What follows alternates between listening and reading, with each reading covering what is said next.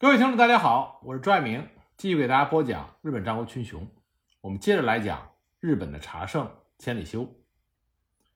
千里修对于茶道另外一个重要的贡献，就是他改变了人们唐物为美的固有观念，大力提倡和物的艺术审美价值，确立了和物在日本茶道中的正统地位，从而宣告日本草庵茶道的全面形成。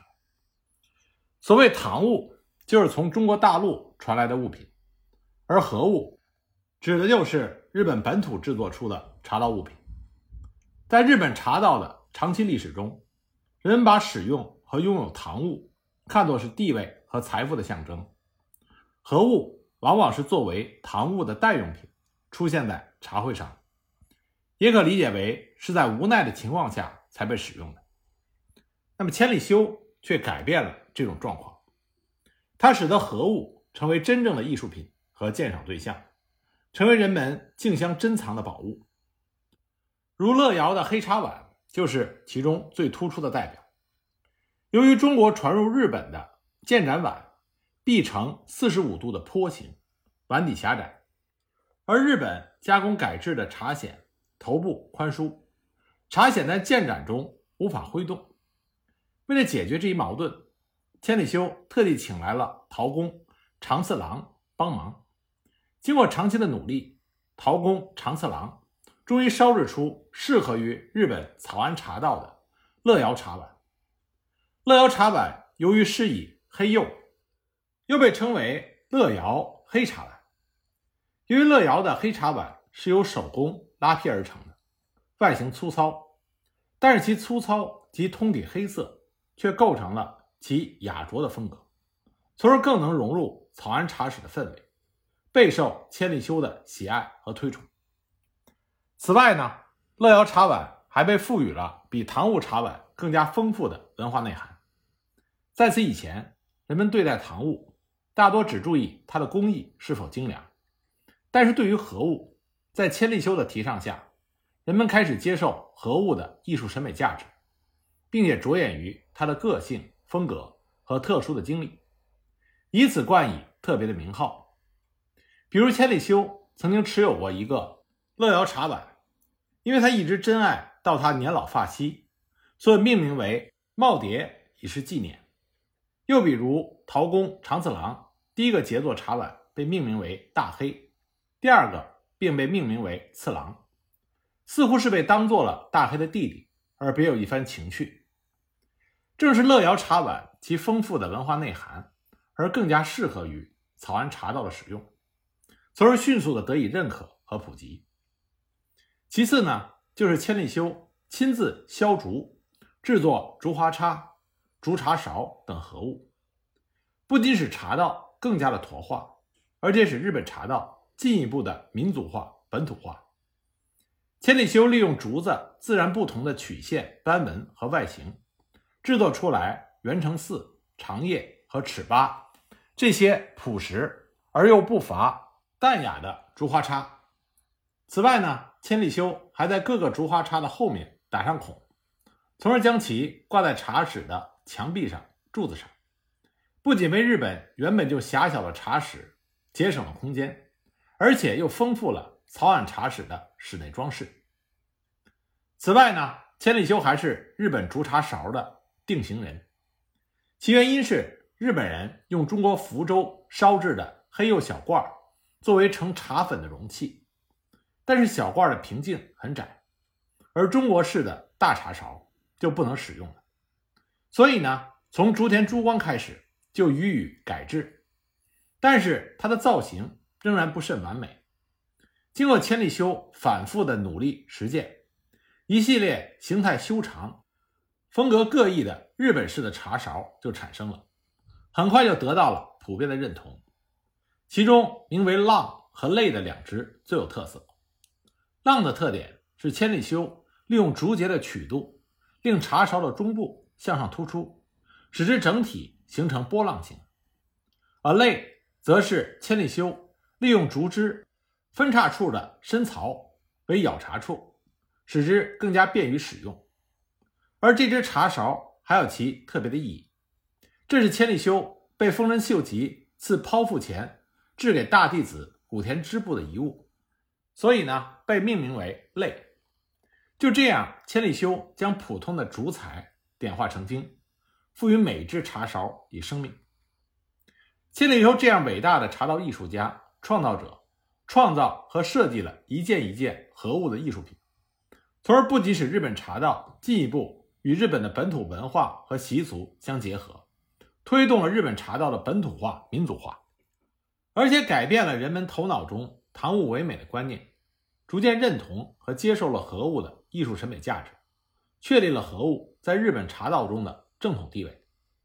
除此之外，千利休还从茶道的性质、茶道本身等方面改革和完善日本草庵茶道，从而使草庵沱茶道全面的形成。那么再来看看在千利休手中发扬光大的草庵茶茶道美的原点，这就是那个“沱”字。这个“沱”汉字呢，就是医圣华佗的那个“佗”。那么在日本，“沱”是用来表达茶道的根本理念的一个字眼，翻译成中文。就是空寂的意思。驼原本是在人心情很不好的状态下所使用的具有消极意义的词，有着寂寞、贫穷、苦闷的意思。后来经过茶人们以一种超越现实世界的精神和积极的态度，从悲观的意识中予以升华，从而进入无所不包的空寂的境界之中，并且肯定了这种有破损、有缺失、苦恼、无奈的。空寂之美，继而呢，就使“驼”这个字成为了日本茶道的理念之一。最早对“驼”的意境进行解释的是午夜绍欧，他的解释是“枯而寒”。在他写的《驼之文》中，他说：“驼之词，故人多咏于歌，今将正直谨慎，不骄不奢，谓之为驼。一年之中为十月，可谓之驼。”那从这里我们可以看出，在五野少欧的思想中，驼的实质就是正直、谨慎、不骄不奢。那么在红叶烂漫的季节结束之后，迎来了枯树秋风的季节，那么这一时期便是驼了。那么在五野少欧提出了驼的概念之后，千里修又是做了哪些创造性的突破呢？那么有意思的是，五野少欧和千里修都通过。和歌来表现过他们对驼的艺术境界的理解。五野少欧他所引用的那首和歌，讲的是远远望去，花凋叶落，只有海边的毡房，秋时的黄昏。从这首和歌中，我们可以看到乌野绍欧以花和红叶来比喻书院台子茶的庄严豪华的气派，认为茶人只有经历了。庄严豪华、多姿多彩的书院台子茶之后，才能体验到在无穷无尽的欲望中不得安宁的那种深沉的悲哀。这时候才能够看到海滨的茅草屋，才会看到真正意味着“驼”字的那个住家。否则，一开始不会安住在空寂的茅草屋的世界，必须是先看到花和红叶都在秋天中逝去之后。大地成为无一物的状态之时，才能够领悟到空寂的精神所在。这种空寂是一种消极的否定，是曾经沧海难为水的那种落寞式的否定。那我们再来看看千里修，他也援引了一首和歌。这个和歌的内容是讲，让那尽是等待花开的人，且看山村积雪间的草之春吧。我们可以看到。在千里修的茶道世界里，他认为世上的人们只会欣赏华丽烂漫的花和叶，而当大雪纷飞的时候，就只能消极的等待春天的再次到来。可是却不知，在深山积雪之下，一棵春草早已长出，并且迎向阳光，传出了春的气息，生活再次充满了活力和朝气。所以呢，人们应该积极的去积雪山间。去寻获那棵小草所传出的春的信息。由此可见，比起五野少欧的沱茶的境界，千里修的境界更加的积极，富有创造性。山村积雪之地，比起海滨的秋木，更加的残酷，但是其中却孕育着一棵春草。这相比无野少欧的海滨的茅草屋，更具有生命力和跃动感。这就是无一物中无尽藏的意境，是在否定之后所获得的新的肯定的美。此外呢，千里修提出的驼是以贫困作为根底，贫困是驼的本质构成。所谓贫困，是指不随世俗，诸如财富、权力、名誉等等，就是不执着于分辨生死、善恶、美丑、荣辱，就是随缘任运，顺其自然，无拘无束，无所执着，企图从贫困中感受一种超现实的存在。所以，千里修为了贯彻陀的思想，而强调草庵茶不能被物所求。必须是以心征服物，主张去掉茶道中一切人为的装饰，追求朴素的情趣，超越人力而回归自然，作为千里修对茶道的追求。那么，千里修对茶道最终极的贡献，是在于他给茶道定了四个字，这四个字就是和、静、清、寂。直到今天，这四个字。都被看作是日本茶道的法则和伦理规范，是茶道最重要的思想理念，被称之为茶道四谛或者是茶道四规。那因为这四个字的内涵与禅息息相关，所以四谛的确立也使得日本茶道成为了一种茶人修行的在家禅。其实呢，在千里修之前，村田珠光也提出了茶道的理念。他提出的是一味清净，法喜禅悦，赵州之此，陆羽未曾至此。人入茶室，外却人我之相，内蓄柔和之德，至交皆相之间，谨兮静兮清兮寂兮，足以及天下太平。千里修在这个基础上，只稍改了一字，而成为和静清寂，丰富了茶道思想的内涵。也更能体现茶事的全过程。这四个字每一个都有其特定的含义，但是要将四个字统一起来，才能构成一个完整的法则。第一个字“和”，公元六零四年，日本圣德太子宪法十七条的第一条就是以“以和为贵”开着头，这是圣德太子对臣民的教诲，也是日本历史中和的意识的发端。之后就渗透到日本各个文化意识领域，茶道也深受影响。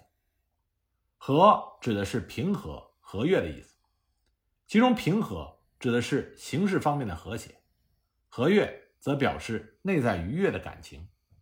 二者结合在一起，才能充分的体现茶道整个过程的精神。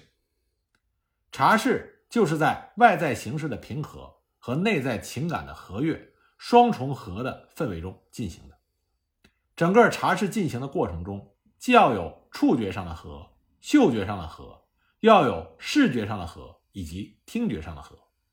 和不仅仅只是强调是主人对待客人的和气，同时主客双方还要与整个的茶室活动也要和谐。具体到茶事上来说，一只茶碗的好坏，并不在于它的外形如何，而是在于它给人的感觉。以及与整个茶室环境的搭配，茶花的香气不能过于浓烈，而是要轻柔的弥漫在茶室里即可。同时呢，茶室的光线不能太强烈，渗入茶室的光线是经过茶室外面树木的遮挡，再经过茶室窗子上的白色宣纸过滤，这样的光线总是轻柔的，诱人冥想。风从茶室外树木的叶缝中吹过，与炉子上。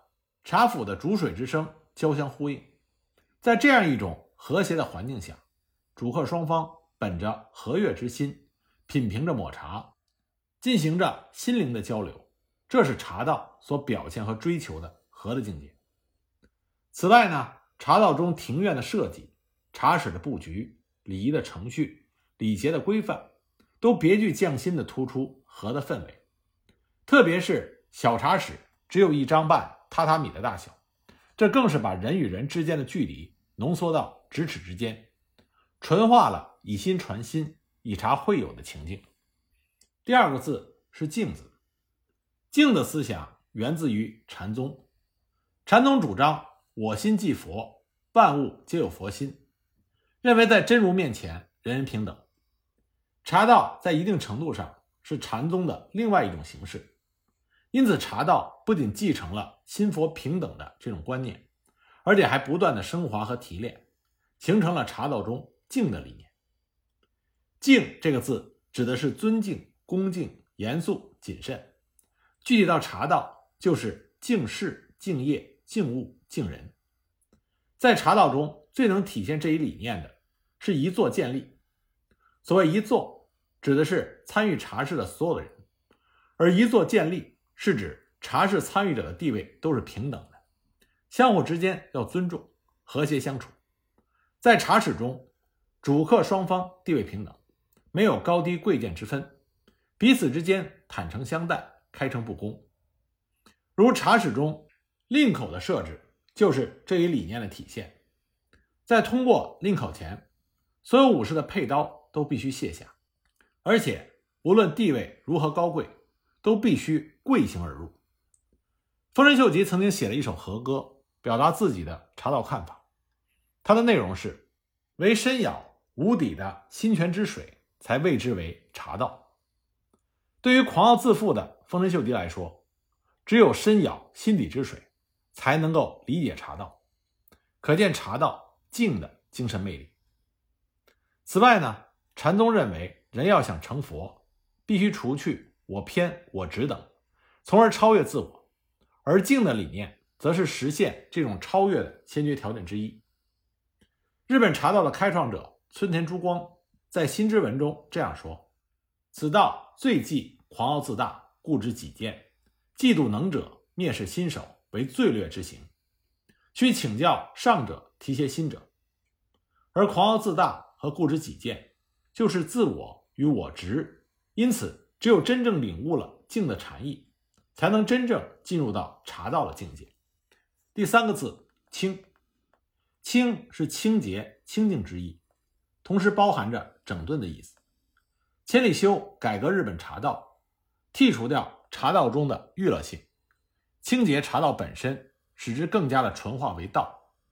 当然，清不仅仅指外在形式的清洁，更注重于对人灵魂的洗涤，对人心的清洁。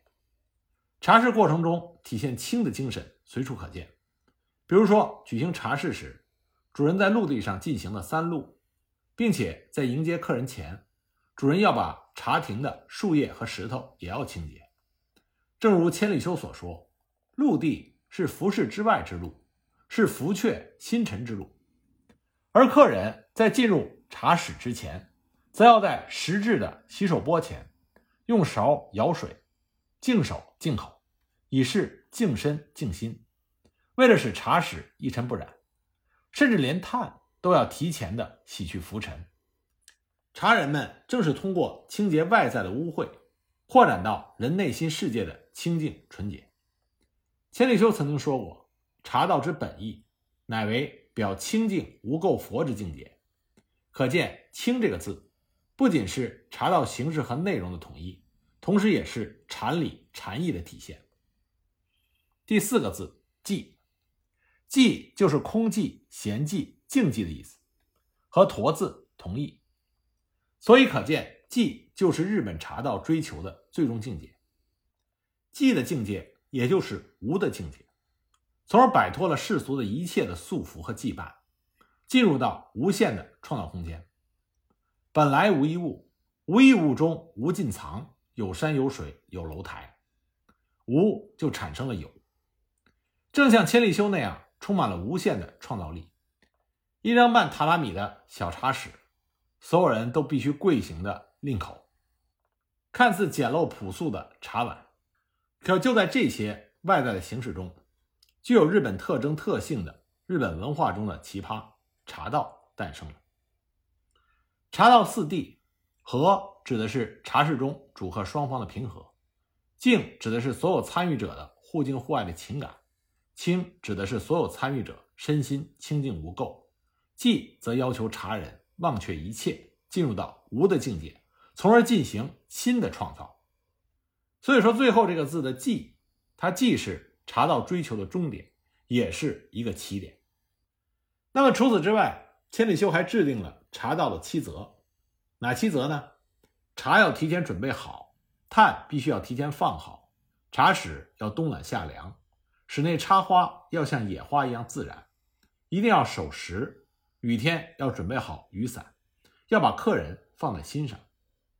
所以茶室的四规七则，在整个茶室中，就是要求主人一切为客人着想。